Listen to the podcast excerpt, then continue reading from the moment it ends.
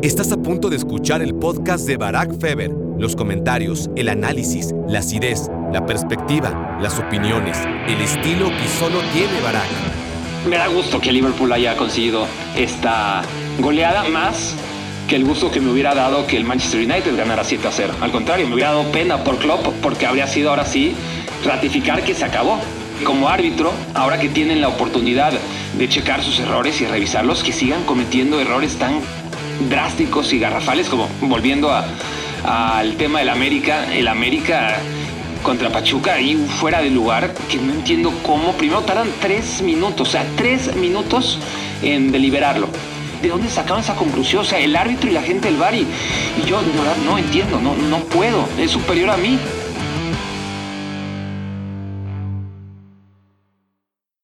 Hola, hola, hola, bienvenidos, sí, a Me Quiero Volver Chango.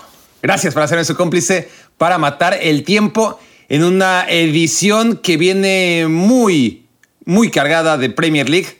Qué jornada memorable hemos vivido. Y, bueno, ya ahondaré en el tema Arsenal, en el tema Liverpool y Manchester United, pero quiero empezar por lo que me aqueja ahora mismo, y esto es haberla cajeteado. Qué horrible es cometer errores. Yo no sé si, si todo el mundo tiene esa tolerancia al error tan baja como la mía. No me jacto de ser un tipo sumamente perfeccionista. En algunas cosas sí, en otras cosas soy más valegorro eh, dependiendo, pero en las cosas del trabajo soy puta súper, súper perfeccionista y, y cómo me caga cagarla, valga la redundancia. Este, y obviamente todo el tiempo lo hago, pero una cosa es cometer un error cuando estás en vivo, ¿no? Como ahorita, que seguro voy a cometer miles, bueno, no miles, no miles, también me estoy, este, me, estoy tirando al piso de calle. No, este, decenas, dejémoslo en, en decenas.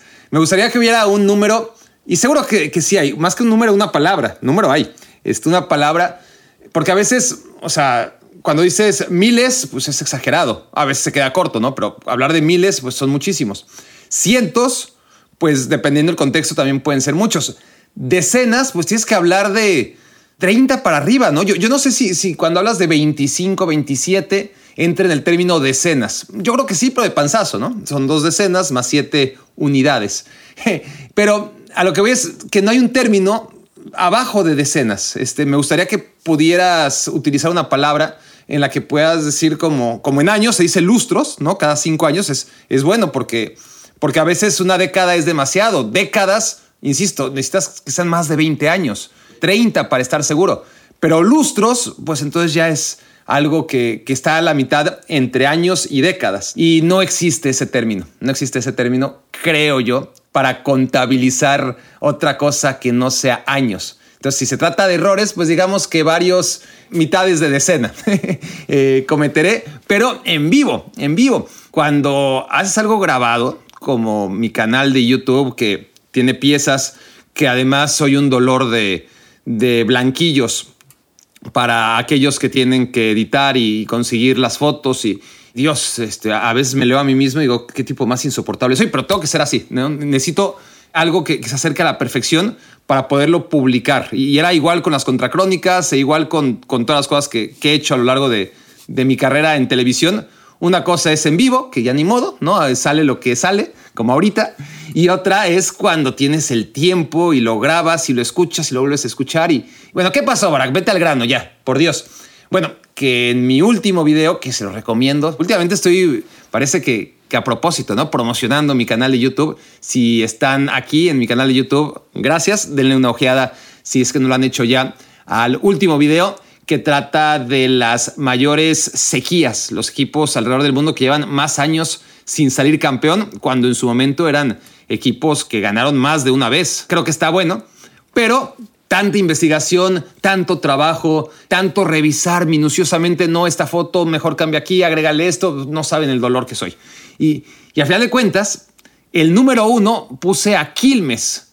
Quilmes, que fue el equipo que salió campeón en 1912, dije campeón, aunque sonó como campeón, pero yo sé que ahí quedó como a la mitad entre campeón y campeón. Quiero, por si sonó peor de lo que, de lo que yo escuché aquí, ¿no? Este, a centímetros de mi boca, dije campeón. Salió campeón en 1912 Quilmes. Y yo revisando, pues obviamente estaba revisando país por país, ¿no? las ligas más importantes y las no tan importantes de, de Europa y de Latinoamérica para encontrar equipos que en su momento fueron multicampeones y que han dejado a través de los años, de las décadas, de, ¿no? incluso de los siglos, de salir campeones. Y cuando llegué a Quilmes, dije, wow, 1912, son un montón de años, ¿no? Es el equipo que más tiempo lleva sin salir campeón, entendiendo que es el decano del fútbol argentino, que de todos los equipos argentinos que ahora existen es el único o es el más viejo de todos. Y claro, entonces viendo como hice con otros países la tabla de campeones nacionales, pues ve que Quilmes no era campeón desde 1912. Lo que no vi fue el apartado de campeones metropolitanos, porque durante 18 años en la Liga Argentina, que es un desmadre, ¿y qué culpa tengo yo? Además del torneo nacional, hacían un torneo metropolitano. Y la gran mayoría, si no es que todos los equipos grandes de Argentina, Boca, River, Independiente, Racing, San Lorenzo, Huracán, pues son del área metropolitana de Buenos Aires, ¿no? Quizás Rosario y, Newells, no sé, no soy un experto en fútbol argentino, este como que habrá quedado claro por mi error, pero quizás sean las excepciones, ¿no? Entre los equipos eh, considerados grandes. Entonces, durante 18 años, así como hubo torneo o hay torneo apertura, clausura en varios países, en Argentina durante muchos años. También hubo antes de la apertura y el clausura, por lo que estoy enterándome o recordando, porque sí que tenía esa noción, el torneo nacional y el torneo metropolitano. Y Quilmes ganó recién, digo recién porque comparado con 1912 es recién, el título de 1978 y lo puse en el número uno del ranking. ¿no? Entonces el ranking era jajaja, jijiji, jejeje, jajaja y aportando datos y muy perfeccionista, ¿no? Y resulta que el número uno estaba mal porque no, Quilmes salió campeón en 1978. Si a mí me gusta, lo quiero avalar o no, pues es mi, no, este, no soy yo para evaluar este, si el Metropolitano del 78 cuenta o no cuenta como, como un título. Durante 18 años así se jugó la liga en Argentina y los 18 campeones metropolitanos son considerados campeones de Argentina. Entonces, esto lo cuento porque viene muy fresco, es lo que me acaba de pasar antes de poderme grabar, me quiero volver chango y, estoy enojado, estoy molesto y, quería desahogarme con ustedes. Ya lo medio arreglé, ya quedó ahí un bisturí, ¿no? Se, ve que en el video está ahí, quedó más o menos bien, o sea, quedó decente, pero, pero ahí quedó la cicatriz de un video que había quedado muy bonito, pero con un error garrafal. Y gracias a los que lo escriben, porque si no, no me, me hubiera dado cuenta, o quién sabe cuánto hubiera tardado en darme cuenta del error pero tengo esa sana costumbre de, si bien no leer comentarios, la verdad, si, ustedes quieren que lea los comentarios, se os he dicho varias veces, lo mejor que pueden hacer es escribir muy pronto, ¿no? En, cuanto vean este video, porque eso sí tengo tiempo de y, cuidado de, checarlo, ¿no? Los primeros comentarios, porque son cuando te vas a enterar, es que trae audio, no trae audio, es que cometiste 27 errores y, cuando hay un error que, todo el mundo señala, pues quiere decir que sí, que efectivamente la cajeteaste. Y en este caso, pues sí, cada rato era como ver 1978, Quilmes, Quilmes. Y, claro, dentro de mi soberbia, la primera vez que leo Quilmes campeón de 1978, y, este güey. La segunda, ya me empiezo a preocupar. La tercera, digo, a ver, ya me meto. Y luego está la negación. Primero es la negación. No, no tienen razón, yo tengo razón. Dos es la incredulidad, decir, mm, a ver, no, pero el Metropolitano no era un torneo. Es como en Brasil, ¿no? Los estaduales que, que hay un campeonato nacional, el Brasileirao, y luego el campeonato carioca, el campeonato paulista, los campeonatos estaduales que, cuentan aparte, no cuentan como campeonatos nacionales. Entonces seguramente el torneo metropolitano fue eso. Entonces empieza esa fase de negación hasta que ya me voy de bruces y tengo que tomar, no, no me puedo esconder y tengo que pedirle a alguien de mi equipo, a, Rubén, gracias Rubén, que corte, que lo medio mal, mal cortó, por cierto, pero ni hablar, este, que cortara esa parte. ¿A qué voy con todo esto? Más allá de desahogarme y agradecer a quienes evidenciaron mi, estupidez de haber ignorado que Quilmes salió campeón en 1978 del torneo metropolitano de Argentina.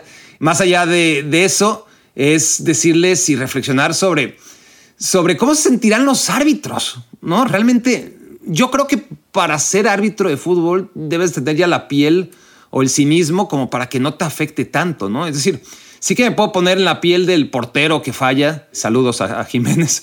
Pues del delantero. Pero a final de cuentas es algo que vienen haciendo tantos años y es parte del juego y, ni modo, sí, debe ser horrible, ¿no? Convivir con un gran error. Y con los árbitros, pues también tienen años arbitrando y equivocándose, pero cuando son errores que puedes checar en el bar, como lo mío, ¿no? O sea, Una cosa es equivocarme en vivo, los árbitros se podían equivocar en vivo y no tenían poder de cambiar su decisión, ¿no? Como es ahora, como yo que puedo cambiar mi error siempre y cuando no se publique. Cuando está publicado ya valió madre o le tienes que dar una tajada que hace que el video se vea cicatrizado, como en, en el caso que le estoy exponiendo. Hablando de todo esto, ¿estoy grabando o no estoy grabando? Porque, ah, sí estoy grabando, sí estoy grabando, porque ya sería el colmo, no sería ni primera, ni segunda, ni tercera vez. Y como que era el día ideal como para que no estuviera grabando, pero sí lo estoy haciendo. Bueno, volvamos al hilo. El tema es que como árbitro, ahora que tienen la oportunidad de checar sus errores y revisarlos, que sigan cometiendo errores tan drásticos y garrafales como volviendo al tema del América, el América contra Pachuca y fuera de lugar, que no entiendo cómo. Primero tardan tres minutos, o sea, tres minutos en deliberarlo. ¿De dónde sacaron esa conclusión? O sea, el árbitro y la gente del VAR y, yo de verdad no entiendo, no, no puedo. Es superior a mí, ¿no? Este, el defensa del Pachuca, no sé qué, o el mediocampista del Pachuca, no sé quién, trata de jugar la pelota, al final no hace un buen contacto con ella. El jugador de del América, que creo que era Diego Valdés, está en posición adelantada, pero como el pase viene el rival, o sea, el rival no le rebota. Si hubiera rebotado, si hubiera sido una jugada accidental, es otra cosa, ¿no? Aquí el rival quiere jugar el balón, lo hace mal y Valdés pues está habilitado desde ese momento. Marca gol y de alguna manera, además de que taran tres minutos, que eso yo ya no lo podía creer, dicen anulado. No entiendo, ¿no? ¿Cómo, puedes vivir con eso, no? ¿Cómo puedes vivir con eso? Si, si yo con algo que, que, no me afecta, no le afecta a nadie, a nadie, a nadie, a nadie, ni siquiera a los muy poquititos hinchas de Quilmes que puedan estar suscritos a mi canal, perdón a ellos. Pero imagínate una decisión que sí le afecta, ¿no? A, gente. Y sigamos hablando de fútbol, ¿no? Que comparado con otros temas de, en otros ámbitos de la vida, pues debe ser mucho más duro equivocarte, ¿no? Este, ya, ya no quiero hablar de, los doctores, que es el ejemplo más típico y a la mano, ¿no? Pero qué error, ¿no? Y, y luego en el Barcelona también, ¿no? En el partido del Barcelona, que no se lo recomiendo para nada, no lo vean si, si tienen cualquier cosa que hacer, cualquiera. Si ya pudieron evitar el partido Barcelona-Valencia, síganlo evitando como el lugar. Solamente les platico una jugada que, que en los últimos minutos Frank sí comete una falta muy clara, muy, muy clara dentro del área y, y marcan tiro de esquina cuando ni siquiera toca la pelota, ¿no? Es decir, el árbitro vio que Frank sí había tocado la pelota y evidentemente no la tocó nunca. Lo que hizo fue cometer falta sobre el jugador del Valencia y, y ese hubiera sido la jugada, pues probablemente hubiera acabado en el empate del Valencia si es que hubiese sido capaz de, de anotar el penal, ¿no? Pero bueno, convivir con esos errores debe ser. Yo, yo no podría ser árbitro, claramente. Me parece algo muy, muy difícil. Y ahora que no es tan difícil porque ya la carga de responsabilidad se diluye con los otros que están en el bar, pues de todas formas la siguen cajeteando y, ahora es, ya lo he hablado muchas veces, ¿no? Ahora es mucho más indignante, mucho más indignante. Lo voy a decir una vez más. Yo perdono el error, pues porque yo me equivoco más que nadie, soy un tarado, me la paso equivocándome y si fuera árbitro sería malísimo. Este, pero sí, el error está ahí y es lo que, lo que nos hace humanos a final de cuentas y, y en el fútbol se equivocan los árbitros quizás hasta menos que los porteros o que los defensas, los técnicos, los delanteros, los comentaristas, nos equivocamos muchísimo, ¿no? Pero a los que realmente juzgan es, es a ellos. Y yo los perdono, siempre perdono el, error, siempre lo hice. A veces da más coraje que otras, ¿no? Lo que ya no puedo perdonar, y, es lo que realmente ha cambiado el VAR, por lo menos desde mi perspectiva, es que ya no puedo perdonar el error arbitral. Ya no puedo, ¿no? Porque antes el error arbitral le daba automáticamente yo, como hombre de fe, el beneficio y la duda a los árbitros, ¿no? De se equivocó, es humano, no lo vio, no lo vio, simplemente no lo vio. ¿Es evidente? Sí, en la repetición sí. Antes la repetición no era, Sí, muchas veces sí. Y sin embargo el árbitro se distrajo, estaba viendo otra cosa, estaba desconcentrado, le tapaban el campo de visión, cualquier cosa. Y en ese momento no vio lo que todo el estadio, ¿no? Lo que todos en sus televisiones. Y ya está, ni modo, no lo vio. Pero ahora es no lo quiso ver. El árbitro no lo vio. E, eso se repite. El árbitro no lo vio o lo apreció mal. Pero los otros, los tarados que están en el videoarbitraje, eso sí lo están viendo y lo que está pasando es que no lo quieren ver. Y eso ya hace dudar, sospechar, este, pensar que ahora sí, algo que yo nunca, teoría de las conspiraciones, nunca, jamás me dan hueva. Una de cada 100 son ciertas, sin duda. Eh, bueno, no sé si una de cada 100 o cinco de cada 100, pero claramente la minoría. Entonces no vale la pena creer en las teorías de conspiración sabiendo que solamente unas cuantas por ahí tienen razón de ser y, y te hacen reflexionar, ¿no? Que las cosas no son como parecen y que te están engañando. Pero no salen las cuentas, ¿no? Si, si vas a creer en todas las teorías de la conspiración como válidas o como probables, entonces la gran mayoría van a ser estupideces que no merecen tu tiempo. Entonces, en este tema en particular con los árbitros, sin caer todavía en la teoría de la conspiración, ¿por qué no? Yo creo, y siempre lo pongo así, al final de todo, a pesar de todo lo que ha pasado en el fútbol, y ahí está lo del Barcelona, ahí está lo de la Juventus, etcétera, etcétera, y la FIFA, ¿no? El negocio se sustenta en la credibilidad del juego. Hay que mantener un, máximo, no un mínimo, un máximo de credibilidad. No 100%, porque hay muchas mafias en todos lados e intereses, pero el momento en que la gente realmente diga esto ya no, este, no esto, mi, equipo no puede ganar. O sea, no, no, hay posibilidades reales de que mi equipo gane, porque en el fútbol, así seas un equipo chiquitito, siempre tienes una posibilidad de ganarle a un equipo grande, ¿no? En 90 minutos puede pasar todo, pero cuando se pierda esta sensación de que a pesar de las injusticias, a pesar de las distancias económicas, a pesar de los intereses, siempre un equipo que se salga con la suya ante ciertas circunstancias y vicisitudes de un partido pueda imponerse, lo hará, ¿no? El día en que el aficionado piense esto ya está escrito, ¿no? Esto realmente ya es una prueba, como parecía en 2002. Eh, yo creo que el fútbol corrió mucho riesgo en Corea-Japón 2002, porque ahí sí las victorias de Corea te hacían pensar, ¿no? Eh, contra Italia no tanto, yo creo que se exageró, honestamente. Contra España sí, bastante bastante. Y la FIFA no puede permitir eso. El fútbol se basa en la credibilidad, en que sepas que no hay nada escrito, que cada partido es, es un melón por abrir.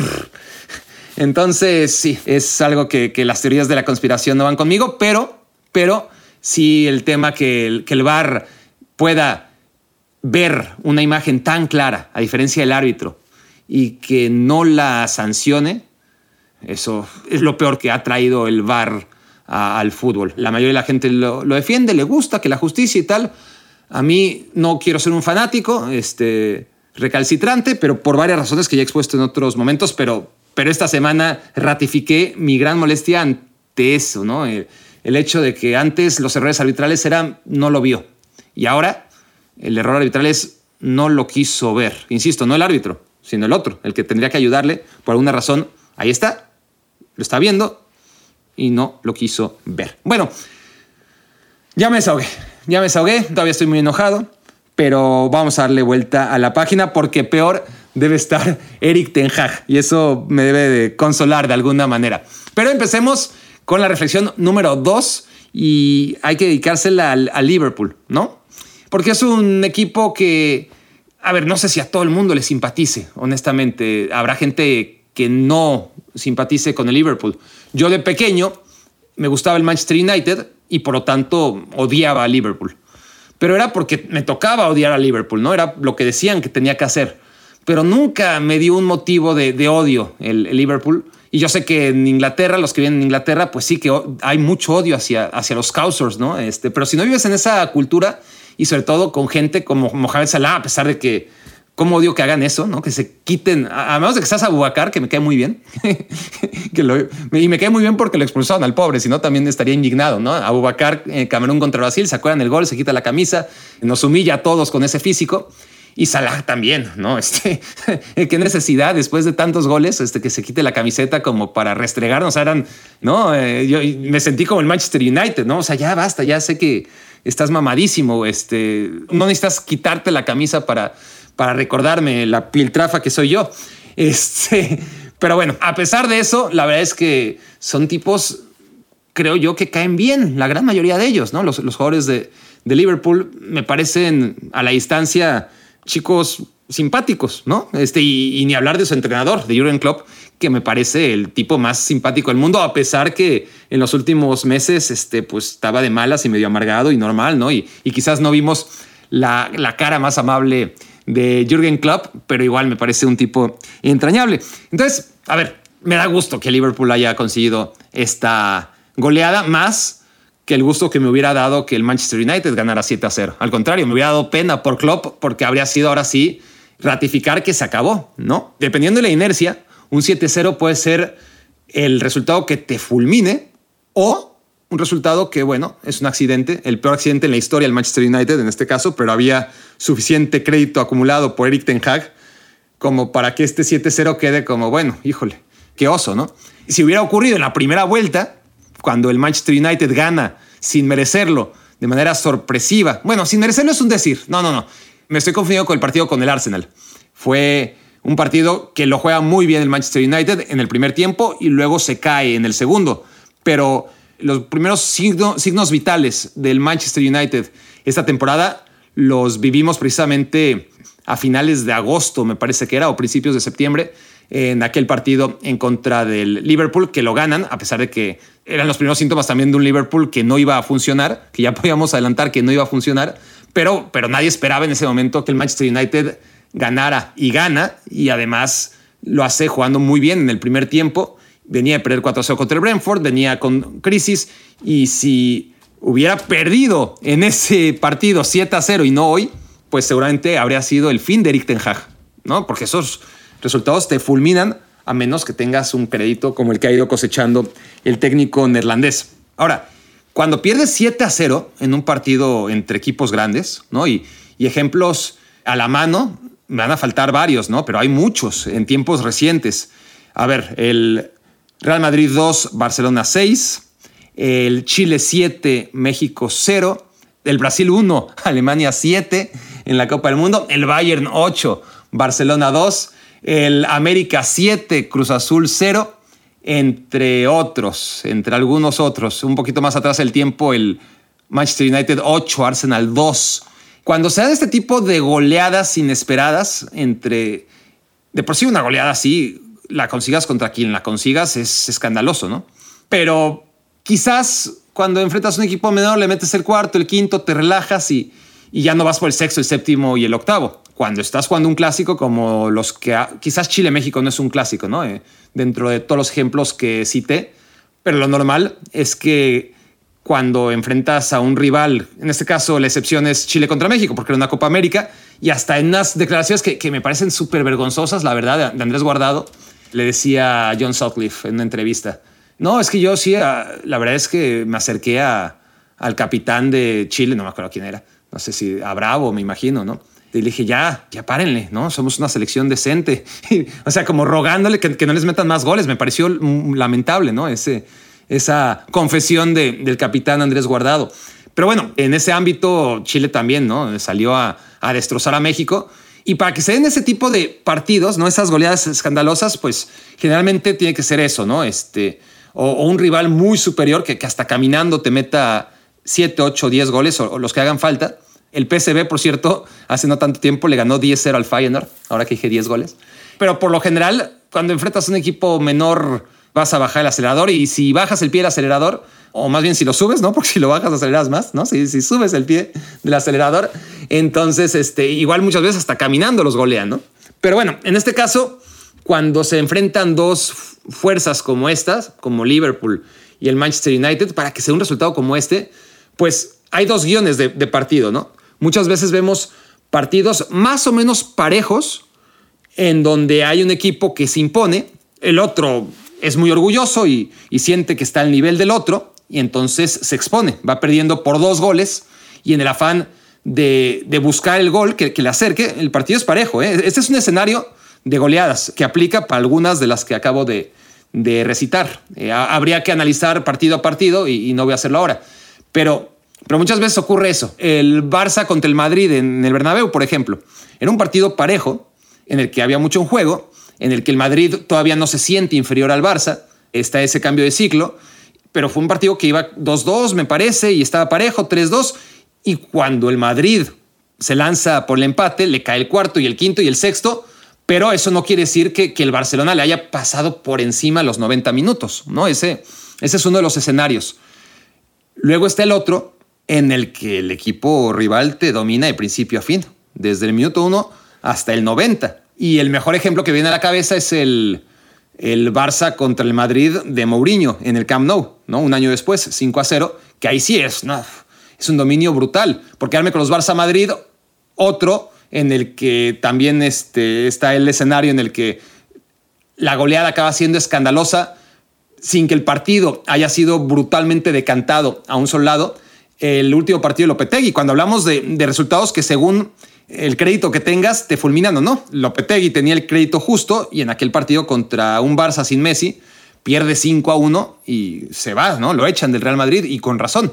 Pero ese partido también fue ahí medio parejón. El Barça no fue mucho más que el Madrid, no hace un juegazo tampoco. Iban 1-0, 1-1, 2-1 creo. Y en el afán de ir por el empate, el Real Madrid pues se come el 3-1.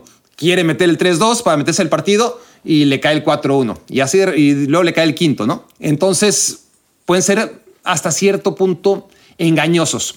¿Qué pasó en el Liverpool-Manchester United? Ah, y aparte, otra cosa que, puede decantar uno de estos partidos con un marcador tan escandaloso tiene que ver con un equipo quedándose con un hombre menos muy pronto en el partido, ¿no? Jugando en desigualdad de condiciones. Y a veces eso por lo menos te protege. Por ejemplo, si el Manchester United le hubieran expulsado a Bruno Fernández, por ejemplo, ¿no? Bruno Fernández, que, por cierto debió salir expulsado, ya hablaré de ello, pero lo dejaré para mi siguiente reflexión, para no entrar en tantos paréntesis. Entonces, si X jugador del Manchester United hubiera sido expulsado, pongámosle Lisandro Martínez, que es el más loquito, quizás eso, aun jugando con 10, hubiera evitado que el Manchester United saliese goleado. ¿Por qué? Pues porque hubieran extremado precauciones, porque hubieran priorizado el orden, el cerrar espacios, el ver si pueden hacer daño de manera puntual, pero habrían asumido una inferioridad, aunque fuera a partir del hombre menos que tienen en la cancha, ¿no? De la inferioridad numérica. Entonces, a veces sí, una goleada puede ser gestada por esta diferencia, ¿no? Un, un equipo que se desordena, que juega con un hombre menos durante 60, 70, 80 minutos y que acaba goleado. Lo hemos visto muchas veces. Pero la mayoría de las veces, por lo menos en los ejemplos que les acabo de dar de, goleadas escandalosas entre dos equipos grandes, son 11 contra 11, ¿no? Por lo mismo, porque el equipo que tiene 11 y va abajo del marcador no se siente tan inferior y por eso acaba goleado y por eso tantas goleadas escandalosas entre equipos grandes y a veces es más fácil ver una goleada de escándalo entre dos gigantes. Por eso, por el orgullo herido, por los riesgos que asume un equipo grande que, que no piensa en que lo goleen, sino que piensa en, en acercarse ¿no? Al partido y, meter un gol que, que, si no logra el empate, si lo, lo acerque más, comparado con un equipo chico que hay un momento en el que asume el, bueno, ya, ya está, este, vamos a cerrar filas y, y vamos a esperar a que acabe el partido sin que nos metan más goles. Entonces, esos son factores que, que hay que tomar en cuenta a la hora de, de entender por qué pasan estos accidentes. Y este partido, pues está claro que fue también 11 contra 11 y que es una mezcla entre los dos escenarios que le estoy diciendo, tanto el que un poquito el que un equipo le pasa por encima al otro desde el primer minuto y otro poquito de que estuvo parejo y que de repente empezaron a caer los goles uno tras otro, ¿no? ¿Por qué? Porque en el primer tiempo, o sea, la teoría o la hipótesis que podría ayudar a, decir, mira, el resultado es engañoso, el Liverpool fue mucho más, pero no para ganar 7-0, mi postura sería, mira, el partido en el primer tiempo acaba 1-0, y, en el segundo tiempo, pues es cuando caen los goles y, cuando el Manchester United se desorienta. Creo que no es el caso. Creo que más bien el, Liverpool, aun cuando no estaba arriba en el marcador, aun cuando se fue eh, al descanso 1-0 y, tardó mucho en caer ese primer gol, el Liverpool arrolló al, al Manchester United desde el primer instante del partido. Lo machacó de, de principio a fin, no. Y ahí es cuando voy a, que es una mezcla de las dos, porque, porque creo que el partido se puede dividir en los primeros 20 o 25 minutos, en los que aún 0 a 0 en el marcador, el Liverpool le pasa por encima al Manchester United. Hay una estadística que ponían ahí este, a la hora del, del partido, cuando iban 0-0. El Manchester United había tocado dos veces el balón en el área de Liverpool y el Liverpool había tocado el balón 20 veces en el área del Manchester United. 20 a 2. Y sin embargo, por eso las estadísticas hay que utilizarlas siempre como un valor agregado a la visión de un partido, porque si no te pueden dejar totalmente perdido, ¿no? Esto lo digo siempre. Y aquí es el, ejemplo perfecto. Porque si veías la estadística de tiros en ese momento en el que el, el Liverpool había tocado el balón en el área rival. En el área rival, no es toquetito, no toques, no, no es la posesión que puede ser muy engañosa, porque quién sabe dónde tuvieron la posesión de balón y qué tanto la consintió el equipo que no tenía el balón, o incluso la propició. Aquí no, son balones dentro del área rival, es decir, peligro inminente, aunque no acabe en disparo, como no acaba en disparo, porque aquí es a lo que voy. Dentro de esos dos balones que tuvo en el área el Manchester United en los primeros 20-25 minutos, tuvo tres tiros a gol. Me imagino que uno fuera del área, ¿no? Y, los dos que estuvieron dentro del área. Dentro de los 20 que tuvo Liverpool en el área del Manchester United, cero, ¿no? Entonces la, estadística te decía 20 toques en el área rival del Liverpool, dos del Manchester United y sin embargo, tres tiros a portería del Manchester United y cero del Liverpool. Luego llega, o sea, esa parte, aunque estuviera 0-0 el marcador y aunque el Manchester United hubiera tirado tres veces a portería dentro de los palos, ¿no? Se entiende. Y el Liverpool ninguna, fue una parte totalmente dominada por Liverpool, donde ya veíamos esa presión alta, esa intensidad, todo lo que seguiríamos viendo en el resto del partido, pero hubo un lapso que fue la segunda mitad del primer tiempo, ¿no? Pongamos a partir del minuto 20, 25, y que es justo cuando cae el gol, porque suele ocurrir, cuando el Manchester United genera sus actuaciones, se equilibra el partido, el Liverpool sufre algunos errores puntuales que no logra facturar el Manchester United. Y nada, estos fueron minutos en los que no diría yo que el Manchester United fue mejor, pero compitió, se sintió un partido parejo y, para nada podía anticiparse que, que Liverpool iba a ganar de manera cómoda. Olvidémonos de que estábamos por atestiguar la goleada más importante, más grande, ¿no? No solamente importante porque sí, pero grande ante cualquier equipo, ¿no? Eh, nunca había recibido ni siquiera seis goles, o por lo menos diferencia de seis goles en un partido el Manchester United y aquí se llevó no seis, sino siete. Y es un partido que muchos dicen eh, es que Liverpool anotó todas las que tuvo. No, también falló varias. Este, me acuerdo un cabezazo de Conate, unas cuantas normal, ¿no? Es decir, Núñez mete dos, Salah mete dos, no, van a meter todas las que tiene, ¿no? También fallaron. Pudo meter más goles el Liverpool, pero los goles de Salah le caen donde estaba pasando, ¿no? También tiene que pasar eso para, para un resultado como este. Eh, literalmente donde estaba pasando Salah, ese pase que, que, lo desvían, un jugador del Manchester United, y que le cae ahí de, frente a la portería ideal, ni mandado a hacer, y que define extraordinariamente Mohamed Salah. Este, un bazucazo increíble que no le arrancó la cabeza a David De Gea de milagro, pero le cayó por donde iba pasando. Y luego el, el sexto gol es un, también un, un, pase este, del rival, ¿no? Un rebote en el rival, un disparo, rebote y, y ya no me acuerdo, está entre tantos goles, perdón que, les invito, y yo haré lo mismo a continuación, a, repasar otra vez los goles, porque ya no puedo ponerles ni nombre, pero es una serie de rebotes en donde el rebote de un jugador del Manchester United sobre otro le acaba cayendo a Salah, ahí por donde iba pasando, ¿no? Este, y, los dos últimos toques habían sido el Manchester United, ¿no? Este, un terrible, estoy tratando de Luke Shaw, me, imagino que fue uno de ellos, un terrible espejo de Luke Shaw, que ahora me estoy acordando que rebote no sé quién, y, en ese rebote pues, le queda Mohamed Salah y para adentro, ¿no?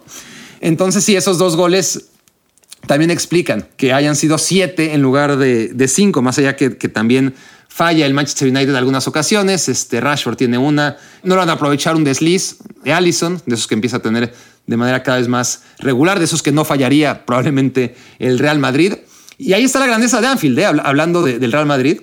Ya lo decía yo en yo creo que en el penúltimo capítulo de reflexiones la grandeza del Real Madrid, que es capaz hasta de hacer pequeño a Anfield, ¿no? Anfield, por grande que sea, por místico, en tamaño no es tan grande, a pesar de que su ampliación ya lo ha puesto casi al nivel de, de los gigantes de, Inglaterra en cuanto a capacidad, que son Old Trafford, Wembley y el nuevo campo del Arsenal y el Olímpico del West Ham también. No es tan grande Anfield, que se entienda, más allá de, de la remodelación, pero la mística, ¿no? El, el sentir que estás en, un lugar donde hay una energía especial que, puede conseguir que ocurran partidos como este. Eh, el Real Madrid ni, ni cosquillas, ¿no? Sí, 2-0 abajo y qué, ¿no?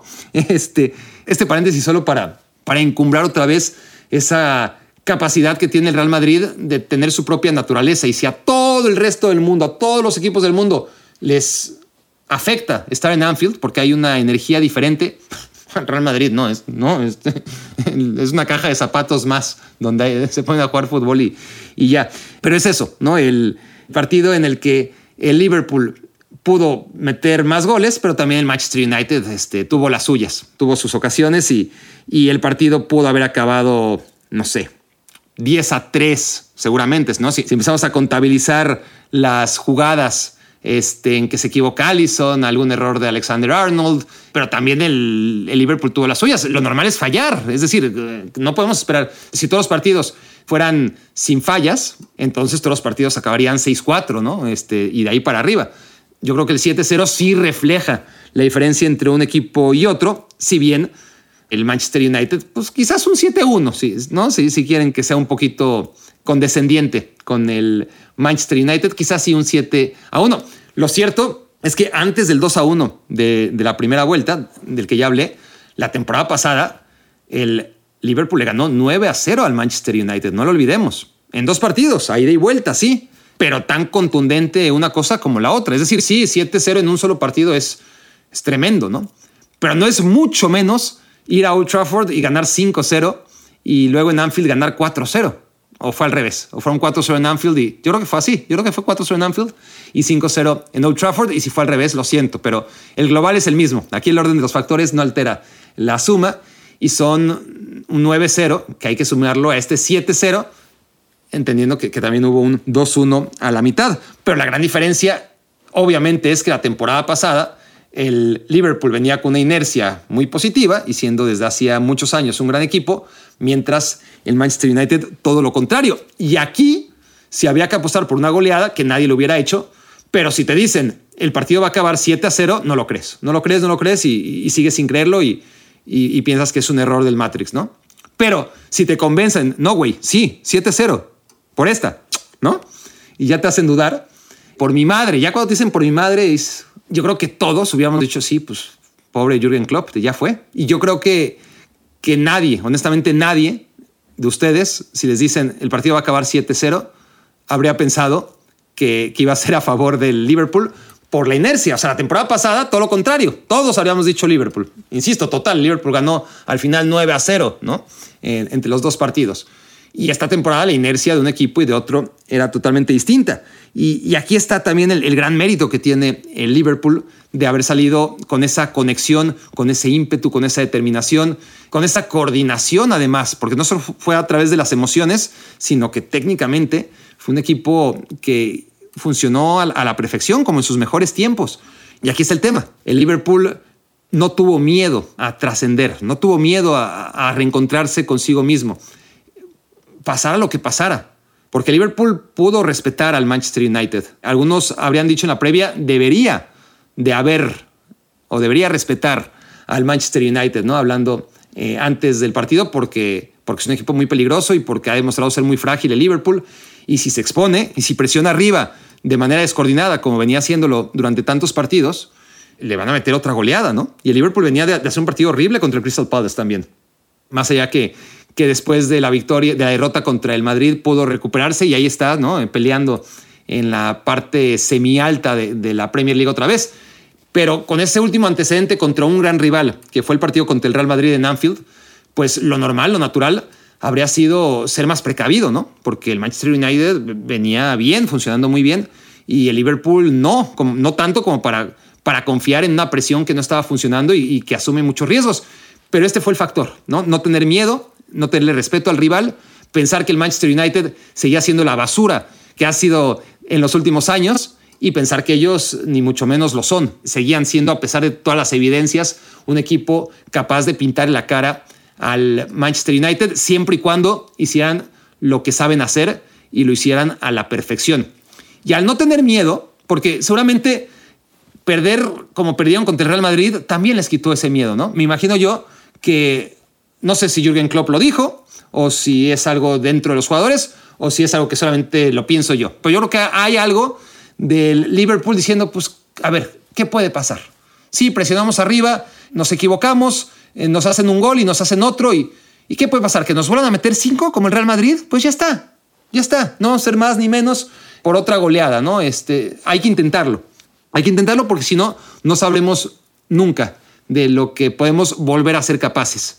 Y ahí está, me parece, la clave, ¿no? Es esa valentía y hasta temeridad, ¿no? De, enfrentar este partido sin importar que podía salir muy, pero muy dañado de este si el Liverpool no hacía lo que acabó haciendo a la perfección. Y también yo creo que está el factor, ya para, para pasar a la reflexión número tres, del orgullo de todo lo que le costó a Liverpool. Aquí lo he hablado muchas veces, ¿no? lo, lo que te cuesta salir de un círculo vicioso es tremendo, ¿no? Este, como el Arsenal durante tantos años, como el Liverpool, que ya se nos olvida antes de Jurgen Klopp, como el Manchester United, que en eso anda, y ese es mejor, el mejor ejemplo, construir un círculo virtuoso, ¿no? Que, que te haga salir del círculo vicioso es dificilísimo, ¿no?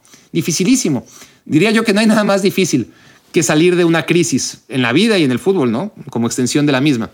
En cambio, lo contrario, ¿no? Este, estar por fin con todo funcionando como relojito, es tan fácil perder la dinámica, así como es difícil salir de una mala dinámica, es tan fácil perder una buena dinámica. Y ahí está el riesgo al que se expone el, Manchester United claramente, ¿no? Pero volviendo a Liverpool, porque ya hablaré del, del United en la siguiente reflexión un poquito, es el decir, a ver, nos costó décadas, ¿no? El, Liverpool era el equipo grande de, de Inglaterra, este, lo ratificó como nunca en los años 80, pero en los años 90, en los años 2000, pues el Manchester United le pintó la cara y, y lo superó en títulos y, y era una gran diferencia, ¿no? Eh, una inferioridad en la que se encontró Liverpool y todavía se sigue encontrando hasta cierto punto. Y eso es lo que debe enojar todavía más y, sacar lo mejor de sí al equipo como tal, al entrenador, a los jugadores, a, a Anfield, ¿no? Como, como ente viviente. Y es haciendo un próximo, les voy avisando, un próximo video para mi canal de YouTube que se trata de, las camisetas más caras en el fútbol, este, que analiza los, tanto la publicidad como las marcas deportivas que visten a los equipos, bueno, el Liverpool gana mucho menos, le pagan mucho menos. Bueno, acuérdense que hasta hace nada, este Warrior y New Balance eran los que vestían al Liverpool, ¿no? Cuando Adidas, Nike llevan años con los mejores y, pagando precios que no están al alcance de Liverpool, a pesar de que Liverpool en la cancha ha equilibrado y con sus altibajos normales, nadie puede dudar que en general, si hablamos de los últimos cinco o seis años, el Liverpool está al nivel de cualquiera o más, como de los mejores de Europa, pues le pagan la mitad, prácticamente la mitad. En este caso, ¿quién tiene a Liverpool? Nike, ¿no? Nike desde 2020. Le pagan la mitad de lo que pagan Adidas o Nike por vestir al Manchester City, que en este caso es Puma, o al Chelsea, o al Arsenal, o al Bayern ya no hablemos del Barça y del Real Madrid, que lo cuadruplica, ¿no? El Paris Saint Germain también mucho más recibe que, que Liverpool por parte de Nike por anunciarse en su camiseta.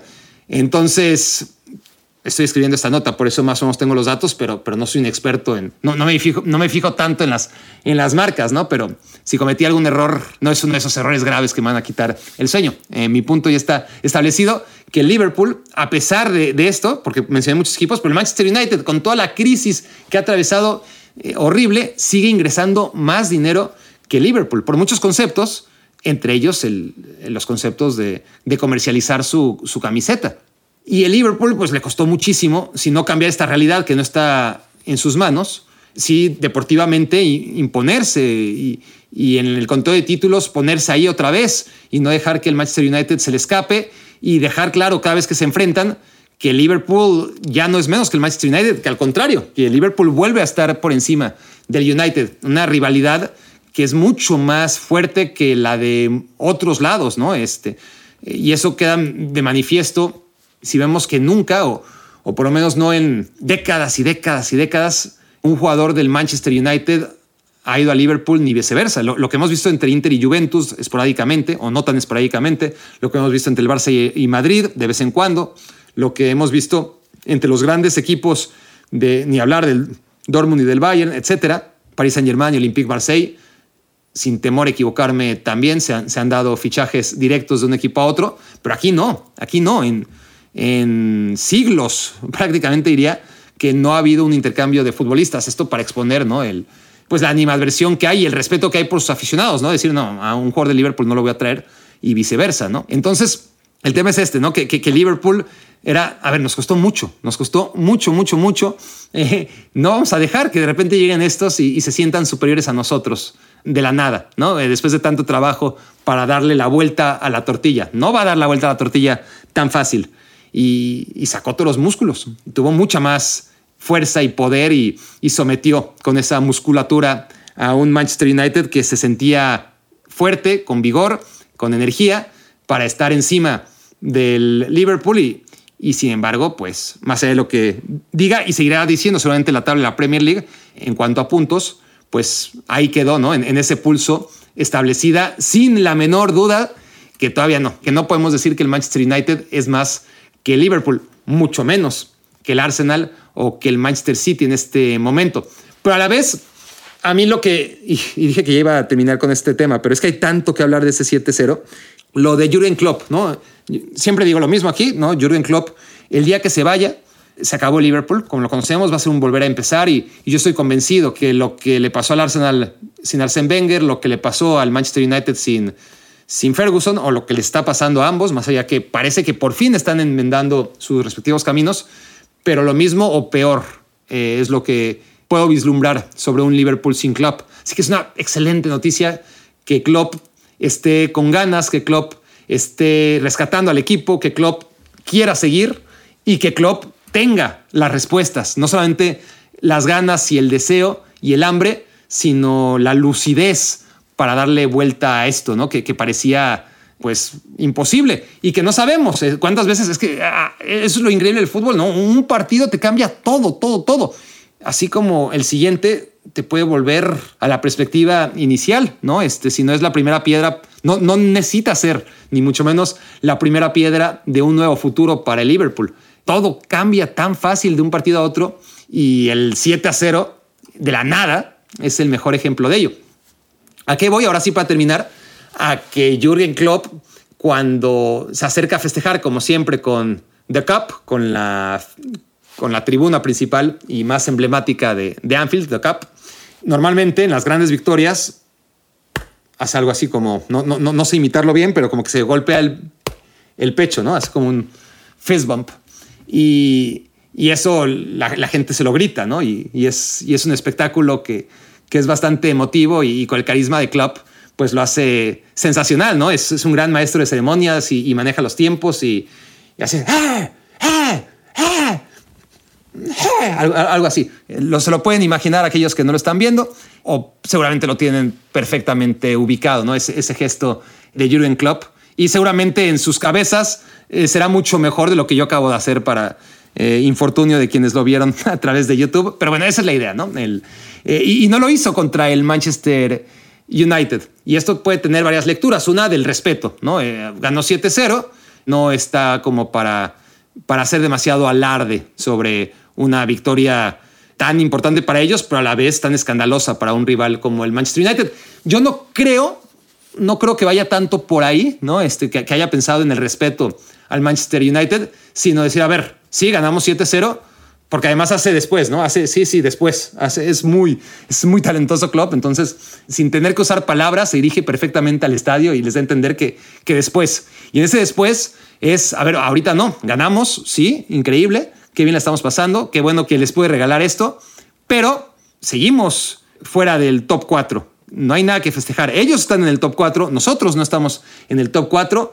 Entonces después, cuando esto tenga consecuencias y sea la primera piedra de la que les hablo, de un camino en el que Liverpool logre rescatar una temporada que parecía perdida, pues en ese momento festejamos y, hago el chest bump y, todos contentos, pero ahora no es el momento porque, pues, ¿por qué no? Porque son solamente tres puntos que no nos pueden distraer del camino importante que es el, el podernos meter a, Champions League, ¿no? Porque ahora mismo el, Liverpool, a pesar de que está mucho menos lejos de lo que estaba hasta hace unas semanas, pues todavía no está ahí. Bueno, este, rápido, a ver cuánto tiempo llevo. Últimamente calculo muy bien el tiempo, pero sí, ya. Me exalté demasiado primero con mi error y luego con, con el tema del Manchester United. Y esto, puta, esto va a perjudicar al Arsenal otra vez, que siempre lo dejo al final. Dios mío, bueno, Manchester United rápido. Reflexión número 3. El Manchester United ya había dado señales, y lo dije aquí, desorganización, de desorden, de ser un equipo vulnerable en ciertos momentos del partido, pero el rival no lo había aprovechado y, el Manchester United supo darle la vuelta a esos partidos. Le pasó en el que había sido el penúltimo partido de Premier League contra el Leicester, que en Old Trafford, neta, el Leicester le pudo meter dos o tres goles si no fuera por De Gea y por algún fallo increíble, pero en esos primeros minutos el Leicester le pasó por encima al Manchester United, pero como no facturó, pues al final gana el Manchester United 4-0 y la sensación es que todos felices y que todo salía bien y que no había ningún problema en el Manchester United. Y después contra el Barça tienen que remontar, ¿no? Iban abajo, no estaban jugando bien, hacen los cambios en el segundo tiempo necesarios para que el Manchester United le gane y le gane bien al Barcelona, porque además dio la sensación de que fue mejor tanto en la ida en el Camp Nou como en la vuelta en Old Trafford. Pero no olvidemos que tuvo que ir de abajo después de un primer tiempo en el partido de vuelta que tampoco fue bueno. Y en la última exhibición, antes del encuentro tan fatídico contra el Liverpool, pues el Newcastle era más que el Manchester United en la final de la Carabao. Pero el Manchester United anota las que tiene, gracias al estado de inspiración absoluto de, de Marcus Rashford, ¿no? este, que primero recibe una falta y en esa falta cae el 1-0 del Manchester United y después en una jugada que, que él mismo define y, que desvía a un rival y que acaba en 2-0. Pero pues la verdad es que el Manchester United tuvo problemas y, ya ciertos avisos, no de que iba a perder 7-0, por supuesto, pero que no estaba como para pelear la Premier League, por más que se empezaba a debatir, estaba para, no, el nivel del, del Chelsea, del Chelsea que digo, el Chelsea es inferior, el nivel de lo que es la costumbre, ¿no? del Arsenal y del Manchester City muy superior. Y, esto lo venía diciendo yo sin necesidad de, ver el 7-0, que pues fue exagerado, ¿no? Pero sí, el Manchester United ya venía dando ciertos síntomas, ¿no? De, de descomposición, o si no descomposición, es que aquí me distraje porque me salió una ventanita que, que, ya me estoy quedando sin espacio, es que ya me alargué demasiado. Pero bueno, ese es el tema, ¿no? Que, que el Manchester United tiene ese esas cosas por, trabajar y que hay rivales y momentos de los rivales que no te castigan. Y vaya que, que Liverpool aprovechó esos mismos errores que no logró castigar el Leicester, ni, ni el Barcelona, ni el Newcastle, y, que no es necesariamente nuevo. Es algo que, que supongo Ten Hag lo, debería tener claro. Pero bueno, a final de cuentas, puedo resumir lo, lo del Manchester United, que a pesar del 7-0 y a pesar que está muy lejos del nivel de excelencia del Arsenal de Arteta y del City de Guardiola es cuántos años le llevó a Arteta tener a este Arsenal como está ahora. Y al propio Guardiola, con toda la inversión en el City, en el primer año no. O sea, comparas el primer año de Ten Hag con el primer año de Guardiola y creo que es mejor el primer año de Ten Hag con el Manchester United que el primer año de Guardiola con el Manchester City, si hacen un poco de memoria. Entonces, yo creo que el United hay que compararlo con eso, con las primeras versiones de Liverpool de Club del Arsenal de Arteta, del City de, Guardiola. No con las versiones actuales, porque hay un trabajo, un trabajo de por medio que, que hay que, valorar y, y, que es el que tiene al Arsenal y al City donde los tiene, ¿no? Sin, sin ninguna duda. Bueno, voy ahora sí al Arsenal, ¿no? Este, para, para darle lo que merece al Arsenal. ¿Qué, partido? ¿Qué partido? Y aunque me tenga que ir rápido, siempre me pasa lo mismo con el Arsenal, lo dejo al final. Y, yo me quedé viendo ese partido diciendo, ahora sí les voy a dedicar mi primera reflexión y me voy a expandir lo que me dé la gana porque lo merecen. Otra muestra ¿no? de, que este Arsenal puede salir campeón, una más por si era necesaria, que cuando las cosas vienen mal y, parece que este no es tu día, acaba siendo tu día. Le pasó contra el West Ham, le pasó hoy o el fin de semana en un encuentro que, que parecía lo tenían perdido contra el Bournemouth 2 a 0. Logran el 2-1, logran el 2-2 y luego parecía condenado ¿no? a ese 2 a 2 hasta que llega la figura de Reese Nelson y todo lo que tuvo que pasar para que Reese Nelson, que fue el asistente en el 2 a 2 y que fue el autor del golazo en el 3-2 y que entró de cambio y aceleró el partido, ya había dado una muestra Reese Nelson hace meses, ¿no? De un segundo aire, que seas, a Nelson ya lo dábamos por perdido, los que le ubicábamos como una de tantas promesas del Arsenal que ya antes de encariñarte con él, este, mejor este, a ti mismo te dices, olvídate de él porque, porque ya lo vivimos con Ramsey, con Wilshire, con Walcott, con Axley Chamberlain, etcétera, ¿no? Eh, las promesas del Arsenal eh, son muy lindas este, y de repente se descomponen. Y con Rhys Nelson, pues pasó lo mismo. Pero bueno, se fue al Hoffenheim, es un canterano en el Arsenal desde que tiene siete años, parecía muy bueno en selecciones juveniles se fue al Hoffenheim, se fue al Feyenoord, en el Arsenal de regreso tuvo un partido que ya ni me acuerdo contra quién, que, fue importante, y de repente todo lo que tuvo que pasar para que Rhys Nelson entrara de cambio en un partido ya que podemos considerar de recta final de Premier League vital para los intereses del Arsenal y que encontrar Arteta en Reese Nelson la respuesta a sus problemas, pues tuvo que pasar todo esto. Primero, que Gabriel Jesús se lesionara en la Copa del Mundo. Segundo, que el que venía jugando en lugar de Gabriel Jesús en Ketia estuviera lesionado también para este partido y, no jugarlo. Tercero, que se lesionara Trossard, que es el que viene jugando en lugar de Enketia desde que llegó del Brighton en esa posición, aunque no sea la suya. Cuatro, bueno, tres que se haya lesionado, entró en lugar, en lugar de, de Trossard Emily Smith Rowe, que viene saliendo de una lesión, que tampoco es su posición natural, como tampoco es la de Nelson, que, juega como extremo por izquierda, pero entra Smith Rowe, no está al nivel competitivo, así lo detecta Arteta, que viene de una larga lesión, y lo saca. O sea, así como entró en lugar de Trossard, lo saca. Y entonces entra Reese Nelson al segundo tiempo como una cadena de sucesos en la que Gabriel Jesús, uno, Ketia dos, Trossard tres y Smith Rowe cuatro no están para jugar este partido. Y entra Harris Nelson y es otra de las cosas maravillosas que nos regala el fútbol este fin de semana, porque ya venía siendo el futbolista que, había agitado el, partido y encima acaba metiendo el gol del Gane, ¿no? el, gol histórico al 97 ¿no? Eh, contra el Bournemouth para dar la vuelta al marcador en un partido que iban perdiendo en casa 2 a 0. A mí lo que más me llama la atención, lo que más destaco, es la paciencia del Arsenal, ¿no? Eh, una paciencia típica del guardiolismo, pero que es muy difícil de ejecutar cuando estás ahí arriba en la tabla, cuando no tienes además. Una cosa es tener la paciencia, la tranquilidad, la frialdad para que un partido que necesitas ganar lo estés empatando y no caer en precipitaciones. Pero cuando eres el Manchester City, cuando eres el Barcelona de Guardiola, cuando eres el Bayern Múnich, etcétera, esos equipos que están avalados por su propia historia, ¿no? Y y porque conocen la fórmula del éxito y, la han comprobado y, están acostumbrados a ese tipo de partidos en los que tienen que ganar o ganar y acaban ganando. Lo han vivido. El Arsenal no. Cada experiencia en la élite, cada día nuevo en la cúspide del Everest es un día nuevo, una experiencia que no han vivido antes de supervivencia y, y la encara muy bien, con una paciencia, con una tranquilidad, era el minuto 96 y, veías que siguen tocando y tratando de desordenar a, la defensa. Y es verdad que casi siempre, porque estaba muy bien parado el Bournemouth, casi siempre acababan abriéndola a Sinchenko y Sinchenko centrando, ¿no? Que, es lo que hacen los equipos ya más desesperados que buscan el resultado. Una y otra vez acababan sí con Sinchenko centrando, pero no sin antes buscar por dentro, por fuera, tocar, tocar, tocar con paciencia, a pesar de que era el minuto 90, 91, 92, 95, 96.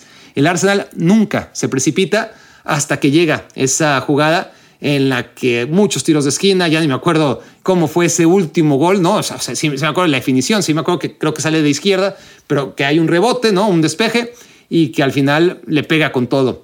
El bueno de Reese Nelson para meter el 3-2 y es un premio al, chico que, que parecía perdido y que aprovechó que pasaran toda esta alineación de planetas para que él pudiera jugar un partido tan importante anotar para un chico tan querido como es y que él quiere seguramente a la institución, ¿no? Donde ha entrenado desde que tenía siete años antes de irse al Hoffenheim, antes de irse al Feyenoord y, volver.